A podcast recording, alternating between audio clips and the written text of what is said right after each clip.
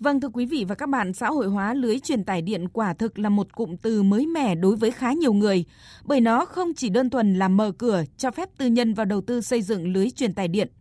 Câu chuyện bắt đầu từ chính cụm từ hệ thống truyền tải điện hay lưới truyền tải điện bao gồm những gì và được thiết kế ra sao, quy định như thế nào.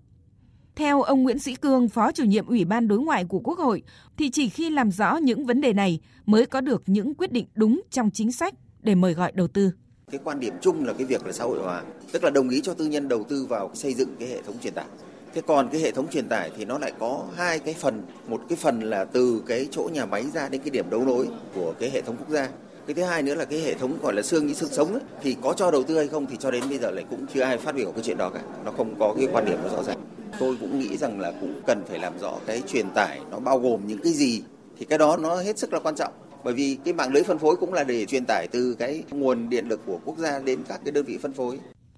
Trên thực tế, ở nước ta, hệ thống đường dây và trạm biến áp để tải điện được phân chia quản lý theo các cấp điện áp. Đối với đường dây và trạm biến áp có cấp điện áp từ 220 kV đến 500 kV được quy định là hệ thống truyền tải điện quốc gia, thường gọi là lưới truyền tải. Do Tổng công ty Truyền tải điện quốc gia EVN NPT đầu tư xây dựng và quản lý vận hành. Còn đường dây và trạm biến áp từ 110 kV trở xuống được gọi là lưới điện phân phối do các công ty điện lực thuộc EVN đầu tư xây dựng và quản lý vận hành hoặc các hợp tác xã phân phối điện năng tham gia quản lý bán điện.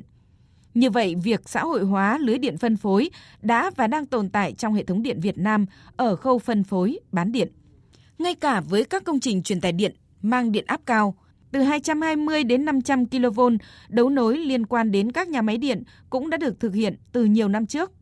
Cụ thể, một số doanh nghiệp của nhà nước như Tập đoàn Công nghiệp Than khoáng sản Việt Nam hay Tập đoàn Dầu khí Việt Nam khi đầu tư xây dựng nhà máy điện cũng đã làm luôn các sân phân phối, nghĩa là các đường dây và trạm biến áp công suất 110, 220 và 500 kV để đấu nối, tiếp nhận điện năng sản xuất từ nhà máy hòa vào lưới điện quốc gia.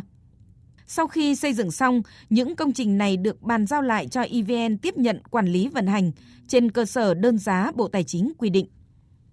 Thời gian qua, khi xảy ra trường hợp quá tải cục bộ lưới truyền tải điện tại địa bàn Ninh Thuận, khi các dự án điện mặt trời cùng lúc hòa lưới ở thời điểm cuối tháng 6, đầu tháng 7 năm 2019, một số doanh nghiệp đã đề xuất xin được đầu tư vào lưới truyền tải điện. Thậm chí để có thể đảm bảo cho việc đầu tư xây dựng nhanh nhất, doanh nghiệp đã đề xuất xây dựng lưới truyền tải siêu cao áp 500 kV từ nhà máy điện đấu nối với hệ thống truyền tải điện hiện có và sau khi hoàn thành sẽ tặng lại cho nhà nước quản lý vận hành. Ông Nguyễn Hữu Vinh, Tổng Giám đốc Tập đoàn Hà Đô tại Ninh Thuận cho rằng nếu mà theo phương án mà được xã hội hóa thì tôi nghĩ sẽ góp phần giải quyết được cái điểm nghẽn đó. Ờ, chúng tôi sẵn sàng cho chúng tôi đầu tư đến đâu thì chúng tôi đầu tư đến đó. Trên cơ sở hoạch toán của chúng tôi thấy có lợi chúng tôi làm. Về vận hành thì tôi đề nghị là vẫn giao cho evn quản lý. Tôi nghĩ phải để cho evn quản lý đặc biệt liên quan đến an ninh năng lượng không lên cho xã hội hóa việc đó. Khi được hỏi về mong muốn của doanh nghiệp tham gia vào việc xã hội hóa lưới truyền tải điện tại diễn đàn năng lượng mới đây, Thứ trưởng Bộ Công Thương, ông Đặng Hoàng An thông tin. Nếu nói hạng mục đấu nối thì không phải vướng gì. Người ta đang muốn nói xã hội hóa là những cái đường mang tính hệ thống, nó gồm những trạm mà nó phải phục vụ cho cả hệ thống chứ không phải phục vụ mỗi cái nhóm nhà máy. Hoặc là một cụm nhà máy gì cả đấy thì chuyện đấy không cần phải làm nó có sẵn. Cái đấy nó đã nằm từ rất lâu và bộ công thương đã quy định là lấy điểm đấu nối là danh giới đầu tư từ phía lưới điện về với hệ thống thì là evn là đơn vị vận hành mà. Còn hướng về phía nhà máy thì là cái chỗ mà nhà đầu tư làm. Cái bóc tách cái ra mình có hết. Và trong thành phần bao giờ cũng có một đầu tư hay là O&M tức là quản lý vận hành theo giáo sư viện sĩ tiến sĩ khoa học Trần Đình Long, Phó Chủ tịch Hội Điện lực Việt Nam, ở nhiều quốc gia phát triển đã có sự tham gia của doanh nghiệp tư nhân vào việc đầu tư và quản lý vận hành hệ thống điện. Tuy nhiên, ở Việt Nam có hai việc cần phải làm để doanh nghiệp tư nhân có thể tham gia đầu tư vào hệ thống lưới truyền tải điện. Thứ nhất, nếu cho phép doanh nghiệp đầu tư xây dựng các công trình truyền tải điện độc lập của nhà nước đã có trong quy hoạch điện hoặc sẽ bổ sung vào quy hoạch điện – nhưng không quản lý vận hành mà bàn giao lại cho Tổng công ty Truyền tài điện quốc gia đại diện cho nhà nước quản lý vận hành thì không phải sửa luật điện lực. Nhưng nhà nước phải quản lý được chất lượng của các công trình truyền tài đó gắn với đơn giá đầu tư như các công trình truyền tài hiện hữu mà Bộ Tài chính đã đại diện cho nhà nước nghiệm thu tính vào giá điện. Tuy nhiên, nếu doanh nghiệp muốn đầu tư xây dựng đường dây truyền tải và tham gia quản lý vận hành lưới truyền tải điện quốc gia thì phải sửa luật hiện hành – Giáo sư Trần Đình Long cho rằng, Nếu cái anh mà muốn xây dựng cái hệ thống truyền tải và sau anh muốn quản lý luôn thì cái là phải sửa luật, cái luật hiện hành này. Và tôi nghĩ là nếu mà quốc hội sau nghiên cứu thấy rằng trong một số cái trường hợp nào đó thì phải nói rõ trong cái luật. Ví dụ như là anh đấu nối vào lưới điện mà ở cách xa cái nhà máy của anh thì thứ nhất là phải nói rõ là cái câu chuyện mà tái điện từ nhà máy của anh cho đến cái hệ thống là ai sẽ chịu trách nhiệm, ngay cả trong những cái hợp đồng thế và nếu mà anh đã quy định thống nhất là tại cái nơi mà xảy ra cái hoạt động mua bán, thì ta có thể quy định là cái điểm mà mua bán điện là cái điểm mà nhà đầu tư, nhà máy điện, cộng thêm cái đoạn đường dây. Đến cuối cái đường dây của anh, chỗ anh đấu vào cái hệ thống là cái điểm mua bán. Thì toàn bộ cái kia nó coi như là cái nhà máy của anh nó kéo dài thêm đoạn nữa thôi nó thuộc về tài sản của anh được thuộc về cái quản lý. Nhưng mà nếu mà ví dụ anh thống nhất được với EVN là tôi bán ngay ở trên cái thanh cái của nhà máy của tôi. Còn cái đoạn đường dây kia đó tôi có thể xây. Nhưng mà sau này tôi thuê anh hay là tôi giao cho anh quản lý thì là đây là cái việc. Đồng tình với quan điểm này, tiến sĩ Đoàn Văn Bình, Viện trưởng Viện Khoa học Năng lượng cho rằng cũng tương tự như nhập khẩu điện, nhà nước tự chủ trong quản lý vận hành hệ thống truyền tải điện quốc gia là vô cùng quan trọng để đảm bảo an ninh quốc gia. Việc xã hội hóa lưới điện là cần thiết trong bối cảnh nguồn lực nhà nước còn hạn chế, nhưng chỉ nên xác định trong một giới hạn nhất định, nhất là hệ thống lưới điện cao áp, truyền tải công suất lớn để đảm bảo sao cho việc vận hành của nó không làm ảnh hưởng tới lưới điện quốc gia, nghĩa là không bao giờ có thể làm tan rã lưới trên tổng thể hệ thống. Muốn làm được điều này, việc quan trọng là phải phân định rõ đâu là lưới truyền tải điện của quốc gia và đâu là lưới truyền tải điện nhưng không phải của quốc gia mà là của nhà đầu tư để nếu như có xảy ra sự cố đối với lưới điện của nhà đầu tư thì cũng không làm ảnh hưởng đến việc quản lý vận hành và an ninh năng lượng của cả quốc gia. Tiến sĩ Đoàn Văn Bình, Viện trưởng Viện Khoa học Năng lượng nêu quan điểm.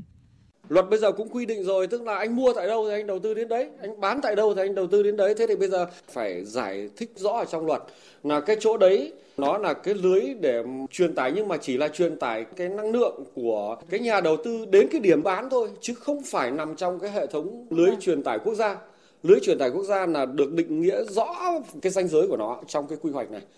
Nên chăng ở Việt Nam hệ thống lưới truyền tải 220 và 500 kV ấy là độc quyền 100% của nhà nước. Theo tiến sĩ Hà Đăng Sơn, Giám đốc Trung tâm Nghiên cứu Năng lượng và Tăng trưởng Xanh thuộc Liên hiệp các Hội Khoa học Kỹ thuật Việt Nam, phải hoàn thiện khung pháp lý trước khi đưa ra các quyết định có cho phép tư nhân đầu tư vào hệ thống truyền tải điện hay không, đầu tư đến đâu và ở mức độ nào. Và để công bằng trong việc xã hội hóa thì phải đấu thầu. Thế nhưng, trong luật đấu thầu hiện chưa có quy định nào liên quan đến việc đấu thầu công trình hạ tầng truyền tải điện – nếu áp dụng các dự án truyền tải điện theo luật đấu thầu giống như các dự án khác thì sẽ rất khó khăn để thực hiện. Tiến sĩ Hà Đăng Sơn cho rằng cái khung pháp lý duy nhất chúng ta có hiện nay là luật điện lực. Còn nếu muốn xã hội hóa thì cái gì khác để chúng ta có thể điều chỉnh lại. Ví dụ như cái cách thức để tham gia trong xã hội hóa là gì, chúng ta có đấu thầu hay không, hay là chúng ta làm theo hình thức là PPP. Hiện nay chưa có một cái mô hình rõ ràng, chưa có một cái quy định rõ ràng trong trường hợp này. Cái kỳ vọng của tư nhân về cái lợi ích của họ nhận được là cái gì ở đây? Thì tất cả những cái vấn đề này cần phải được làm hết sức rõ ràng ở trong các cái quy định về mặt pháp lý chứ không thể để lửng lơ cho chúng ta nói là chỉ nói chung chung là xã hội hóa rồi sau đó để thả lỏng ra đấy rồi tất cả ví dụ EVN và các nhà đầu tư tư nhân chúng ta lại tự đàm phán với nhau thì nó sẽ không đạt được bất kỳ một cái kết quả nào cả đúng là rất khác với việc quản lý vận hành các hệ thống sản xuất thông thường. Hệ thống điện cần phải được thống nhất quản lý từ khâu sản xuất, truyền tải, phân phối đến tiêu dùng bởi chỉ cần một trục trặc nhỏ cũng ảnh hưởng ngay đến toàn bộ hệ thống và tất cả hậu quả thiệt hại từ việc mất điện, suy cho cùng vẫn là người tiêu dùng phải gánh chịu. Xác định tầm quan trọng của lưới truyền tải điện, đặc biệt là lưới điện siêu cao áp 500 kV, Thủ tướng Chính phủ đã ban hành quyết định đưa hệ thống truyền tải điện 500 kV vào danh mục công trình quan trọng liên quan đến an ninh quốc gia – Điều này đã nói lên tầm quan trọng đặc biệt của hệ thống truyền tải điện 500 kV nói riêng và hệ thống truyền tải điện nói chung trong chiến lược phát triển an ninh năng lượng gắn với an ninh quốc gia. Một điểm đáng lưu ý nữa là việc đầu tư vào hệ thống truyền tải điện quốc gia thời gian qua nút thắt không hẳn là vốn, mà chủ yếu do công tác giải phóng mặt bằng chậm, do lưới điện đi qua nhiều địa bàn, chính sách đất đai mỗi địa phương khác nhau. Tỷ lệ giải ngân vốn cho các công trình truyền tải điện cả năm 2019 chỉ được khoảng 20%. Vì vậy, việc xã hội hóa lưới truyền tải điện cần phải được nghiên cứu kỹ lưỡng trên cơ sở xây dựng và hoàn thiện khung pháp lý, đảm bảo lợi ích của mỗi nhà đầu tư và người dân địa phương có đất gắn với lợi ích của từng người tiêu dùng, nhưng trên hết phải đảm bảo an toàn, an ninh của đất nước. Thưa quý vị, trong bối cảnh nhu cầu tiêu dùng điện vẫn không ngừng tăng cao, nguồn điện được sản xuất chủ yếu từ các nguồn năng lượng hóa thạch không được tái tạo. Than, dầu và khí đang ngày càng trở nên cạn kiệt và khan hiếm. Nguồn điện từ năng lượng tái tạo như là điện gió hay là điện mặt trời vẫn phải phụ thuộc vào nắng, gió, khả năng khai thác cũng như là lưu trữ để tiêu dùng còn hạn chế thì sử dụng điện tiết kiệm và hiệu quả là yêu cầu tiên quyết đặt ra đối với mỗi quốc gia, trong đó có Việt Nam. Vâng, và vậy Việt Nam cần phải làm gì để sử dụng năng lượng tiết kiệm và hiệu quả? Đây cũng là nội dung phần cuối của loạt bài Lời giải nào cho bài toán thiếu điện ở Việt Nam được chúng tôi phát sóng trong chương trình ngày mai. Mời quý vị và các bạn đón nghe.